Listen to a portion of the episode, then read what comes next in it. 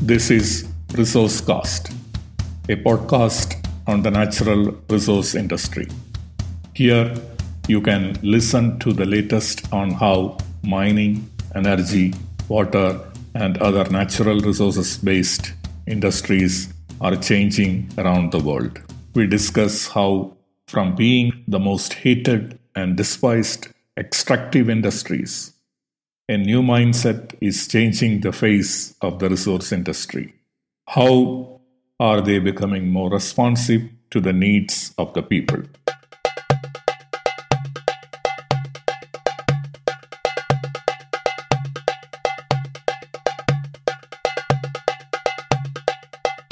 Hi everyone, I am Hari Tulsidas, your host for one of the most crucial podcasts you are possibly going to get addicted.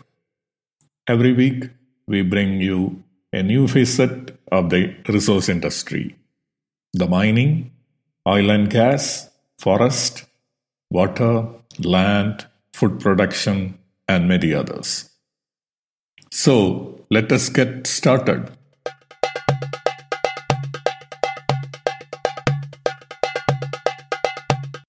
This is the introductory episode of Resource Cast.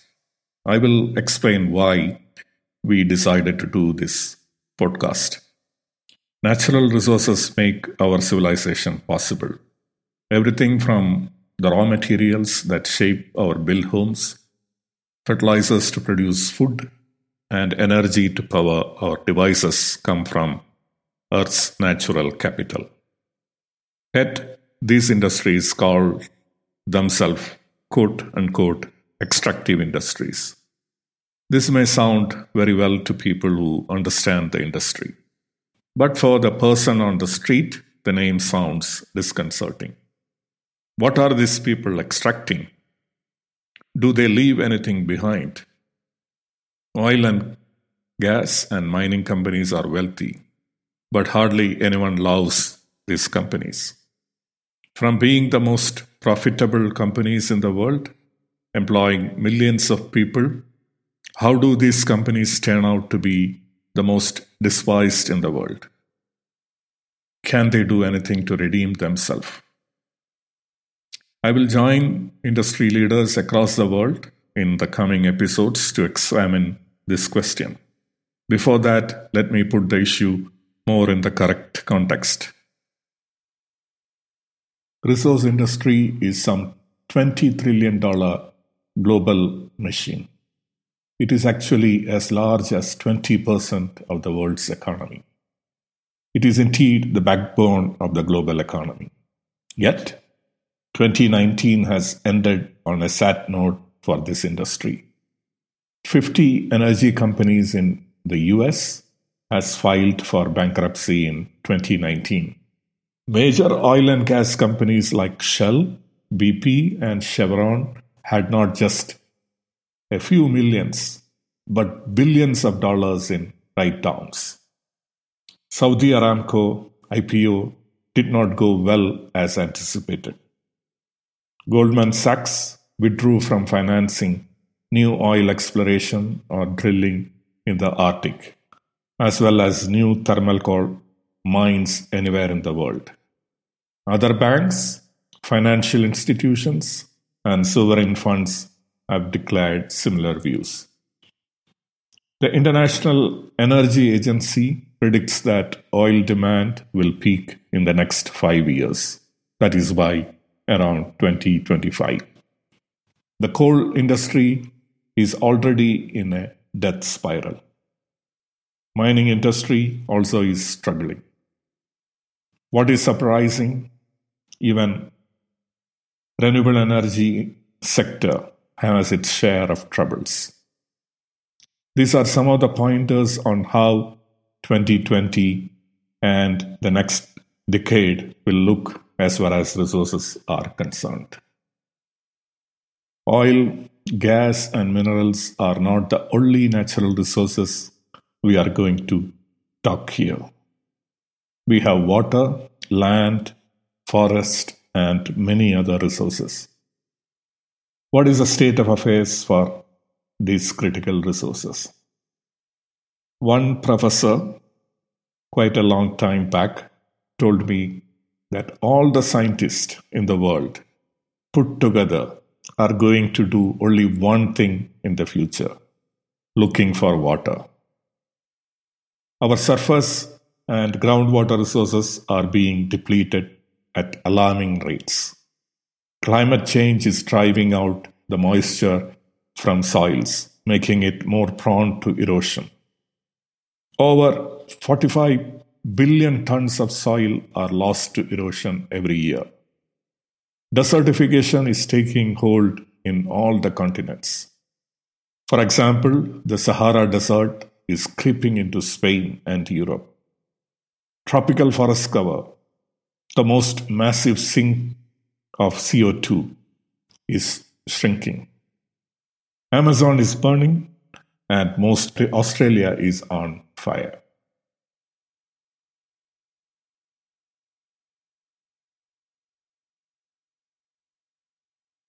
Natural resource production value addition, and its use. Though essential for maintaining a necessary quality of life, has its downsides. The resources are often finite and require enormous energy and other resource inputs to transform it for productive use. It is ubiquitously accompanied by a significant amount of impacts, or what we call as externalities. Resource production and consumption have impacted the delicate equilibrium of this planet in many ways, and its contribution to carbon emissions, biodiversity impacts, and the vast quantities of waste produced are some of the acute ramifications seen today. Since 1987, when the Brundtland report known as Our Common Future was published, the question of sustainability of resource production and use has been raised in several forums. In 2015, the world recognized the need for concerted action on sustainable development. This action has to arise from governments industry, the public. And after a lot of deliberations, the Sustainable Development Goals, or SDGs, was inaugurated. And a new vision and mission for everyone, everywhere, was created. Five years into implementing SDGs, it will be worthwhile to consider the current paradigm in closer detail. That is what we aim to do in this podcast. We will continually go back to the question of SDGs and its relationship to the natural resource world. It has to be understood that whether the current practices are the most efficient ones and the accompanying externalities, though undesirable, are not avoidable. Resources are being produced in a manner, at least since the Industrial Revolution in the mid 18th century, in a way that considers techno-economic viability and to ensure the most cost viable route possible. In such a situation in play, the industry has perfected various technologies to produce resources and make them available to the growing needs of the society in a timely and affordable manner. Today, our horizon of knowledge has expanded vastly, and it makes perfect sense to analyze the current construct of resource management and see how close it lies with the SDG requirements. Full cost accounting of the entire life cycle of the resource management makes it easier to understand all costs and benefits. Nothing is more starkly recognized today than the cost burden that resource management practices imposes on the current and future generations.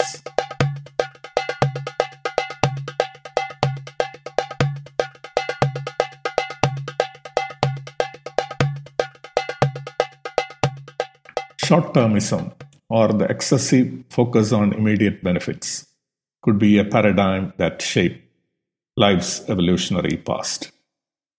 With no excellent capacity to remember far into the past or look far into the future, immediate actions of survival is all that mattered. Recently, I came across a book a science fiction book which was discussing this issue from a different angle. According to the hypothesis that was promoted by this book, it was said that the life evolved first in the oceans. And in the oceans, sunlight is not very much available, and the life has to manage with a fair amount of darkness all around. And in this situation, what happens is the, the immediate vision is what the life has. And when the brain evolved in the oceans, it took into the fact that immediate impulses, immediate responses is all that is required. But later, when life got onto the land and when sunlight was available in plenty, the brain remained in the previous construct of reacting only to immediate impulses. Even though the eyes could see kilometers ahead, far into the future, that is not something the brain has the capacity to handle. It is not that eyes are seeing forward. In reality, when we look into a larger distance of five kilometers, four kilometers, or something like that, what we see is our past. Because the light which is coming from further objects or places are actually coming after a slight delay than from immediate objects and immediate surroundings. So the farther we look, it is actually looking into the into the past. Just like astronomers when they use powerful telescopes to look into light years into into the universe, what they are seeing is very far past of the of our galaxy and other galaxies. So the human brain or the animal brain which evolved into human brain is more tuned to facing immediate threat seeing how to escape from situation which are immediate in nature rather than contemplate on the root causes. So this is where i want to bring this whole discussion. Short termism versus long term planning. Being a tool maker human beings marked a new beginning in the futuristic thinking. Some amount of planning is required. But the evolutionary artifact of short termism still dominates human actions. Race for quick results is desirable in many situations. However, they often leave behind problems that take a long time to reveal itself. So, this is where I like to bring in the concepts of systems thinking. Systems thinking has a long history. It has been developed over many decades now, but it has not been fully utilized in many fields. And the, the area of resource management is one such field. Systems thinking is one aspect which will be we will be discussing in this podcast again and again. This approach includes delay as a necessary component. So, for every action we take, there need not be an immediate effect. It could come, the, the effect of an action can come after a short or a long delay. So, this confuses people, it, it confuses everyone. What caused a certain thing to happen? whether there was a cause at all or there was a different cause, etc., will become matter of discussion after something happens. This is because of delay which is inherent in our in our systems. So coming to our business of resource management, take the example of the quickest path available to go to the desired goal that is producing some resources for use of society. In long term, this task is, is repeated countless times.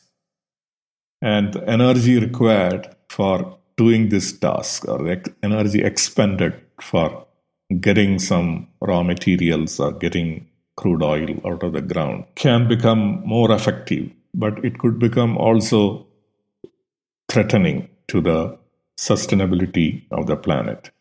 If, if you are taking out energy from a, a finite stock, it could become life threatening at some point. The production of industrial waste is another example of short term, non planning based thinking. When we do most of our resource production, we end up with materials or residues which we don't have any immediate use of. So we called it waste, and then we think that the best way of handling it is to dispose it somewhere. In the past, it used to be discarded where it was found, but when new regulations came, these kind of residues were more actively stored in disposal sites. But the production of industrial waste is an extreme example of short term thinking. This has blighted our civilization since the start of at least industrial revolution. The problem of climate change, which is due to a waste called carbon dioxide and many other related greenhouse gases, is because of wasting a material which for which we could not find a suitable use. All the problems we face today, be it environmental pollution or global warming, are the result of such short term non system thinking that ignores small consequences and fails to consider the delays. When we were producing CO2 by burning materials, we never thought that the concentration of CO2 in the atmosphere will reach to a level that will create a large impact on the environment. I can take another example of the phosphate mining industry. This is an industry which is very essential for our society. It provides the essential materials for fertilizer produce, production. The plants which are grown to produce food grains or vegetables or fruits require three essential soil nutrients one is nitrogen, second one is phosphorus, and third is potassium. So take the phosphorus source, which is a phosphate rock, and and this rock is seen widely all over the world, but essentially today the main production centers of phosphate rock is an belt which stretches from Latin America to China the nucleus of this production is in Middle East and, and North Africa, in countries like Morocco, Tunisia, Egypt, Jordan, Saudi Arabia, etc. The problem with phosphate rock, which is available on the surface of Earth, is, is that it is not water soluble. The plants which are grown to make food needs water soluble phosphorus so that they can their roots can take it inside the plants. There are several options to make the rocks which contain phosphorus water soluble. And one of the cheapest and most efficient way of doing is to digest the rocks in sulfuric acid and make it into an intermediate product called phosphoric acid, which is just uh, an acid with, with, with low pH From this intermediate product of phosphoric acid, phosphate fertilizer product like MAP, that is monoammonium phosphate, DAP, that is diammonium phosphate, etc., are prepared. Sometimes nitrogen, phosphorus, potassium fertilizers called NPK fertilizers are produced by mixing for various phosphorus products with nitrogen and potassium products. There is a big problem with this sulfuric acid digestion of phosphatic phosphate rock to produce phosphoric acid. It produces a product, a byproduct called, or a co-product called gypsum. And for every ton of phosphoric acid produced, five to six tons of gypsum is also produced as a co-product. We have a major issue with the fertilizer industry today that is what to do with this gypsum that is being produced at five to six times the rate of the phosphate product. The industry didn't find any productive use of this material. Ever since this production route has been active or in practice for the last 50 or 60 years, nobody thought about what we should be doing with this gypsum. So, this gypsum was considered as a waste. It is still considered as a waste in many countries, and it is being piled up in disposal sites. The world may have up to 5 billion tons of this gypsum stored in different countries. And this is becoming a major problem, a limitation for the phosphate fertilizer industry. Regulators all over the world are asking them to find a solution for gypsum. And if they are not able to find the solution, they are being threatened that their industries will be closed down. So it is not just the loss of jobs or closing down of an industrial plant that is the concern.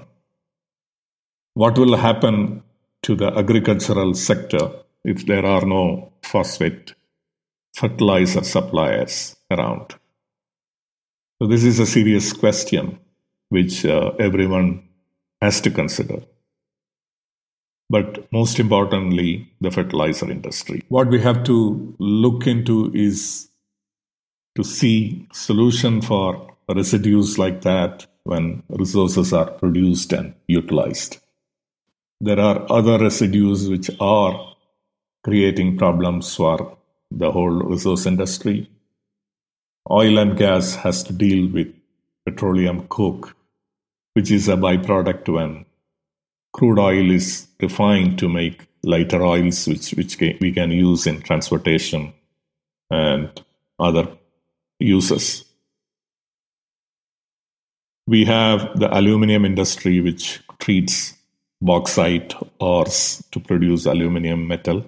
And during the process, a byproduct called red mud, which is basically a muddy, siliceous substance with a lot of ferric content or iron content in that is produced.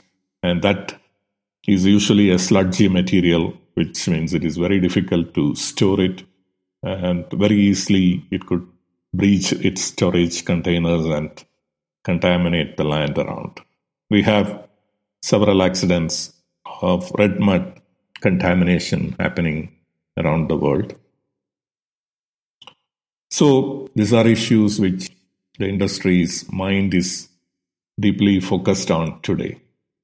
It is not the problem of resources in the ground that is a concern, but what happens when these resources are produced into useful products and the externalities like waste, emissions, etc., that are of importance today. So the industry will have to see how they can find ways to tackle these issues. And this could be done only by bringing in a template of systems thinking. What we plan to do in this in this podcast is to find these issues, to highlight these issues, and then, then see what are the available ideas on how this could be made into positive things for the society rather than negative externalities. So, what we are planning to do in this podcast is to introduce a number of principles, a, a set of 10 to 12 principles that should be essentially and necessarily adhered by the resource industry, and also discuss five to six power tools that could be used to dissect these principles and understand it in more depth and see how resource management or resource production could be done in a more sustainable manner, in an intelligent manner than that it is done today.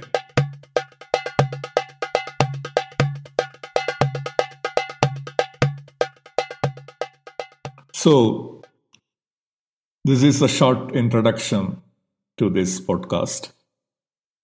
We hope to come back to you soon, at least once in a week, with more discussions on some of the issues which uh, I touched upon today.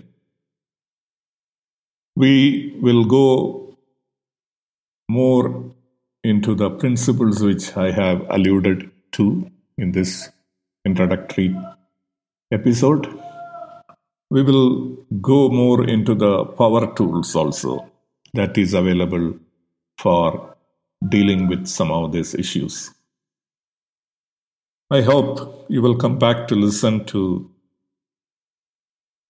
the future episodes of this podcast and you will find it enjoyable and also useful in your day to day life. Thank you very much for staying with me today. See you soon and have a good new year.